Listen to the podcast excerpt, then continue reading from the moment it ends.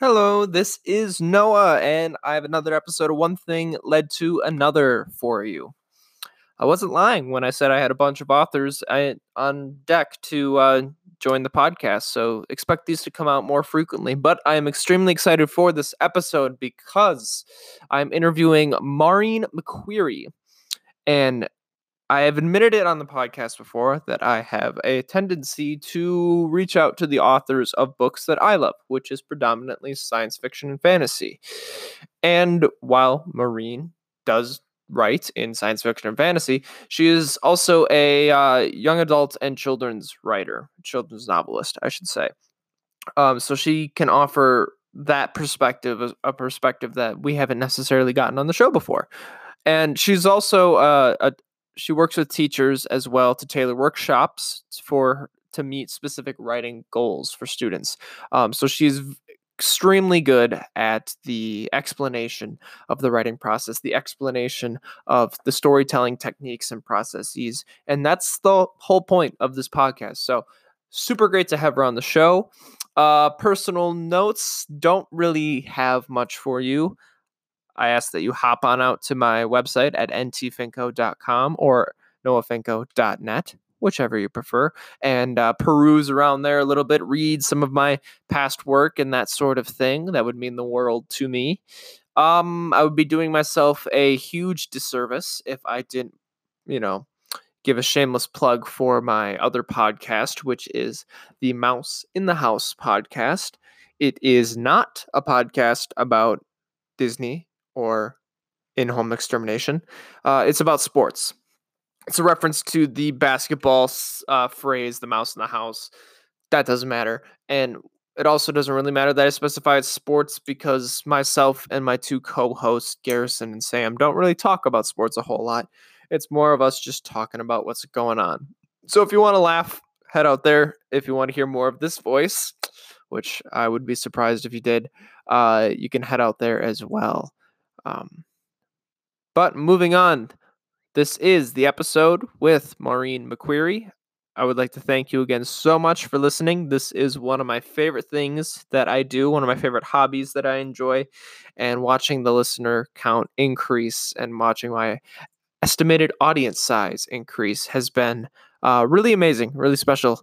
And I ask that you share this podcast with your friends on social media, um, that sort of thing. But without further ado, this is Maureen McQueary for her interview on One Thing Led to Another. Thank you.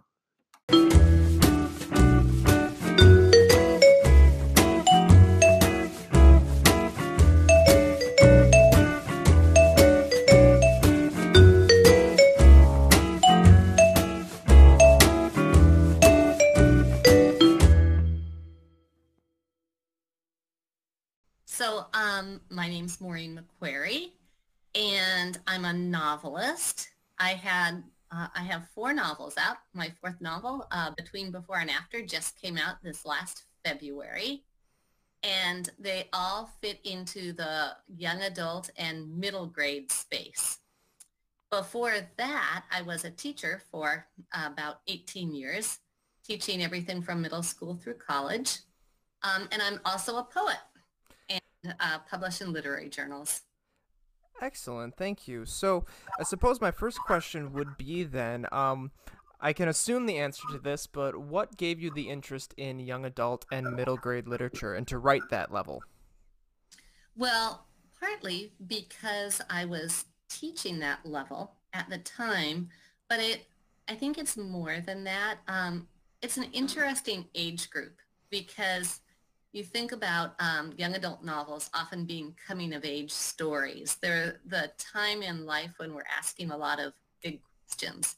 And I think this happens again uh, later in life. In fact, I think we, we have a, a, almost a second coming of age period. But that time period in a person's life really interests me. So then where did the decision come from to write in fantasy? Well, um, they're not all fantasy. My first, the first book, The Peculiars, is alternate history, a little bit of steampunk, and mm-hmm. definitely fantasy. And then the middle grade um, series that followed that, Duology, is Celtic mythology. Um, but the book that just came out is really historical fiction, but it does have a retelling of Hansel and Gretel in between the chapters. So there's still a little bit of a fairy tale myth link. Um, I grew up loving those kinds of books, anything that had to do with fan- fantasy, fairy tales. Um, and I do think that fairy tales um, tell us some archetypal truths about our lives. So I do find that I've got a link to that in all of my writing.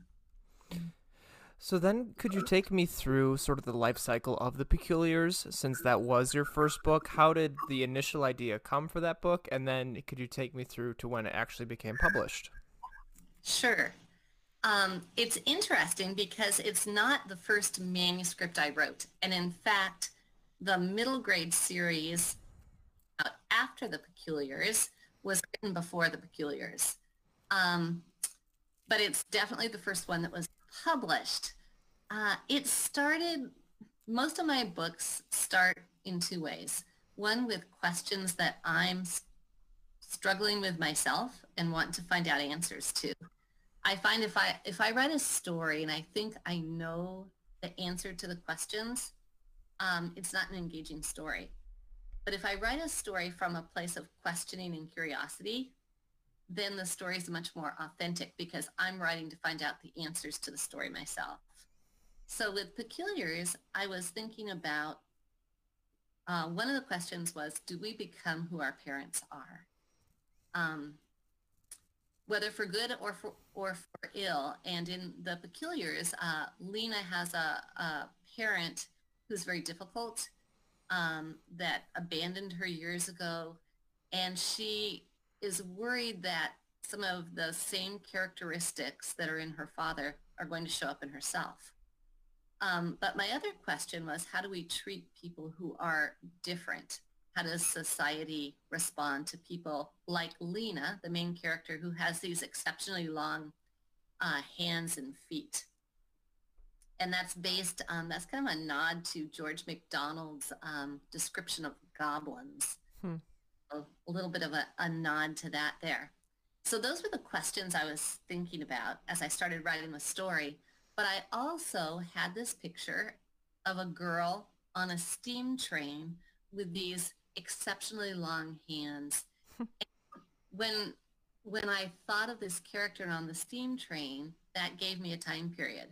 Um, so it's set in 1888, and there's a lot of the real 1888 in the story, but it's an alternate 1888. So it's as if we uh, chose from the Industrial Revolution just to pursue steam power.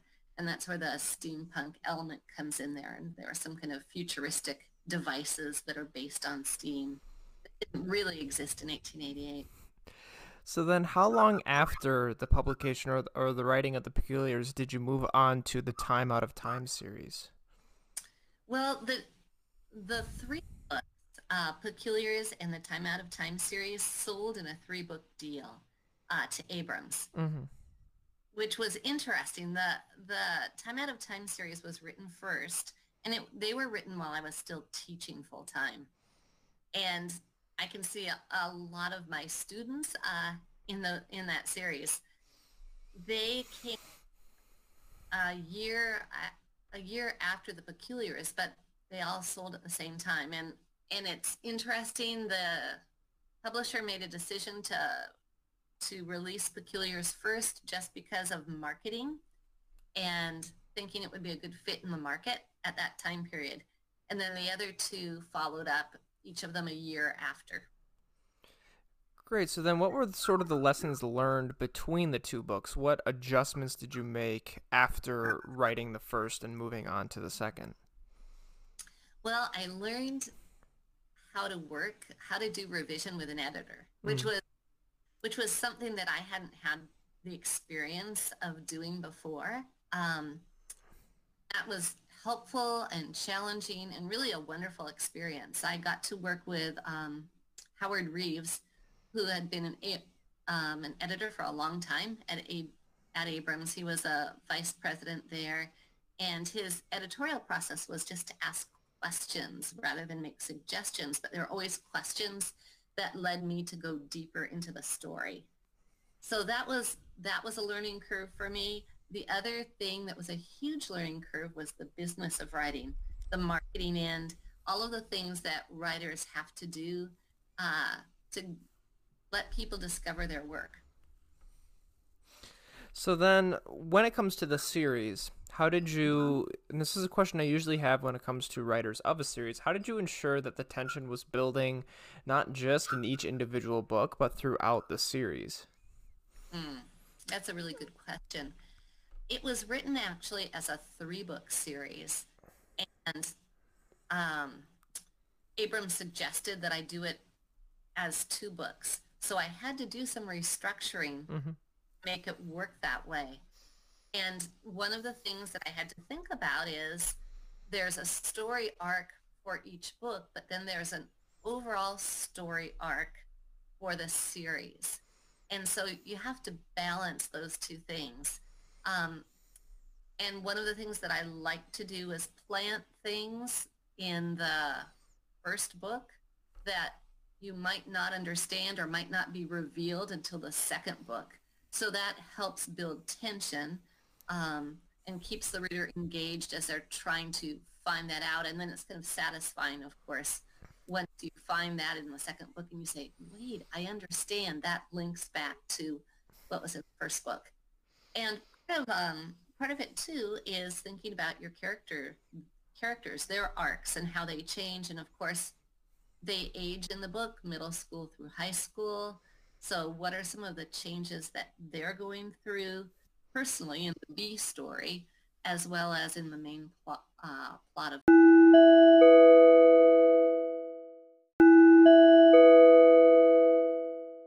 the book.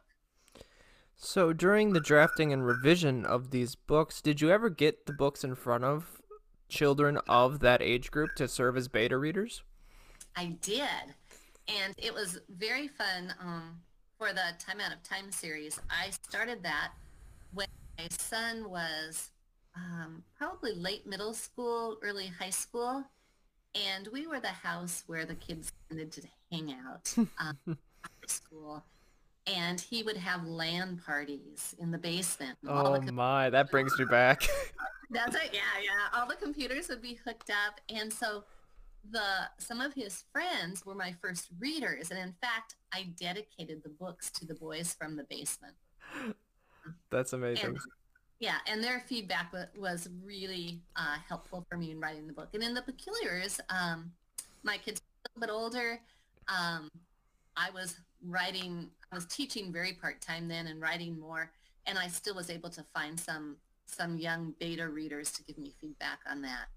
Were there any like reoccurring themes or things that the beta readers would focus on versus say what your editor would focus on or the publisher? Oh, that's interesting too. Um, usually with beta readers, I will give them some questions to help them know how to respond. What I'll do is have them read the book first and then give me initial response and then look at some of the questions that I have for them. And most of their responses, well, I asked very specifically questions about, am I portraying this age correctly? kinds of things. Um, I wanted to know about that, but I also wanted to know if they were engaged and if it was moving quickly enough for them. Um, and so they would respond to a lot those types of things. Um, and that's not too different than the kind of editorial comments I would get um, that had to do with pacing, um, looking for consistency with characters throughout the story, especially when you have a series, um, consistency and growth in the characters. Would you notice that the kids were almost more would notice those inconsistencies more? Were there things that like the char- the kids like just didn't care about if they weren't consistent? Um, no, I think they would notice it more. And interesting. So that was really helpful. Yeah, they would notice different kinds of inconsistencies, and they'd be able to say, well, in middle school, I probably wouldn't have thought about that, or I would have said that differently, something like that. That's very interesting. Yeah, because I'm always interested in like if there's a big disconnect between the young adult industry and then the actual readers. Uh, do you notice anything like that? Do you notice like counterintuitive advice given to you? Hmm. I don't think that the advice has been counterintuitive. I notice it. I noticed it particularly in my book that just came out, um, between before and after. Now mm-hmm. it's historical, not fantasy, and it's a mother-daughter two-generation story set in 1918 New York and 1955 California. And the big question was, what space does this land in? Is this going to land in the young adult space? Because the story is told through uh, the voice of two 14-year-old girls, one in each time period. But you also see the story, the mother is, the 14-year-old from 1919 um, is the mother in 1955. And so you also see it through her viewpoint as an adult. And so the big question was, does it fall into the adult liter- literary space or does it fall into the young adult space? And that's a that's a very hard question because when you have a young protagonist, teen protagonist, um, marketing tends to want you to fit your books into that space. However, there are a number of books in the literary world that are um, narrated by younger narrators as well. And so this became a really, this became a big question and it, it took a while for that book to find a home and it came out as young adult, but I'm finding that most of the readers who really love the book are adult women. And so um, so it's not always cut and dried about where, I guess, where a book fits um, and the advice that you get about that, if it should be young adult or whether it should be adult. And of course, we already know that adults read um, a good percentage of the young adult literature that's out there. It crosses over into the adult market. So then where did that decision to have a retelling of Hansel and Gretel in between chapters come from? Mm. Well, I think fairy tales, as I mentioned, tell a lot of archetypal truths. Um, and when I was writing the book, I was writing the two time periods, and the story of Hansel and Gretel just kept inserting itself in my mind. And so I had to, the story wanted to be there, and I had to figure out why. What was the link? And Hansel and Gretel is the archetypal story of kids who are abandoned in the dark woods, and we all go through the dark woods in life. But we often forget the end. They survive and eventually, against all odds, find home. Hmm. So it's a story of redemption, but it's also a, it's a story of struggle and abandonment as well. Um, and it tied in with the theme of my other story, which was really a story of family secrets and children who are struggling to save their families and who, in the end, um, find redemption in a way they never expected. So hopefully what Hansel and Gretel does is it adds an extra layer of depth to the themes in the story. Very, very cool. So, as you were going along writing, and after having a lengthy career teaching and, uh, and at all levels, while you were writing, was there ever a time when you realized that maybe a lesson you taught in regards to writing wasn't necessarily too true or anything of that sort? Well, I think I would be a much better uh, writing teacher now uh, as when I first started out. Because once you grapple with the process yourself, and that's why I'm always a fan of having teachers write along with their students. You know, you can't teach writing unless you've grappled with all of the things that a writer has to grapple with. Um, you can teach literature, but teaching writing, um, process, it's a craft, um, and it's a skill that you're always improving and hopefully improving and, and learning more about.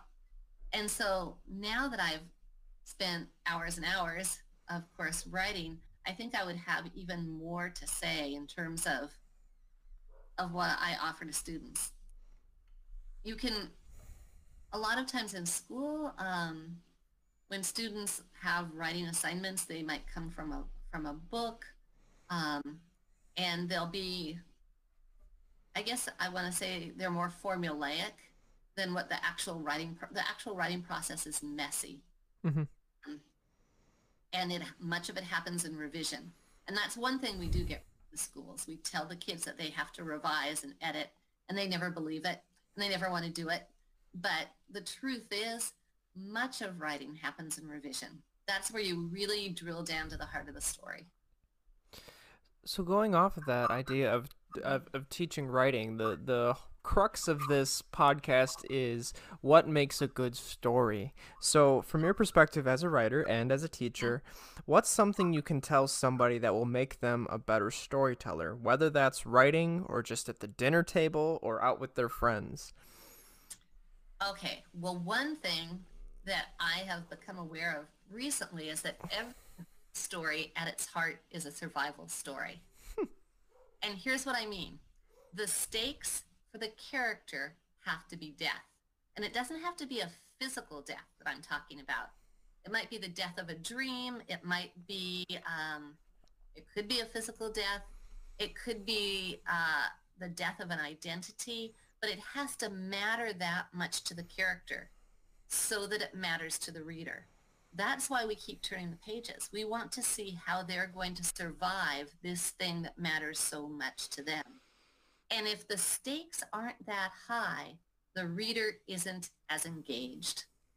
So they it has to feel to the to the protagonist that if they don't accomplish this goal, if they um, lose this opportunity, that it will feel like a death to them.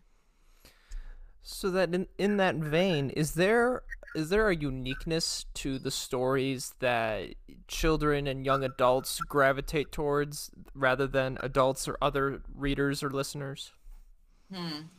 Well, it's interesting because so many adults are reading in the YA space, and I think it's because something that um, see in in YA and middle grade that often the pacing is quicker, but you also see that it's very um, often very first person or close third person. It's very involved um, closely with what the character is experiencing and the pacing is fast. Um, and the questions that are going on are the questions that we ask when we are um, trying to figure out the world and what it means and our place in the world. So, for my final question for you today, um, is I've gotten some notes from some of my listeners that some of them are experiencing the wonderful world of writer's block. So, if you could say something to someone who might be listening who's in the middle of their first draft of their manuscript for a YA novel and they're stuck, right. what's one thing you could say to them that helped you when you got stuck, which I assumed happened plenty of times? Plenty of times, yes. So, a couple of things. My first answer for when you are in the moment stuck is step away from your computer and do something physical. And there's actually some research that supports this, that riding a bike, jogging, climbing a mountain, hiking, doing something physical actually tends to to um, not only distract you, but uh, it increases the creativity flow that's going on. And so a lot of times when I get stuck, in the moment, that's the thing I'll do. The other thing um, that's a longer part of the process is have a critique group. And I can't stress that enough. Um, we all are too close to our work to see it clearly. And when we get stuck, it's a, a lot of times we are going in the same path. Um, we're not thinking sideways. We're not thinking as creatively as we can. And so a critique group coming alongside and asking us questions rather than giving us answers or telling us what to do is really essential.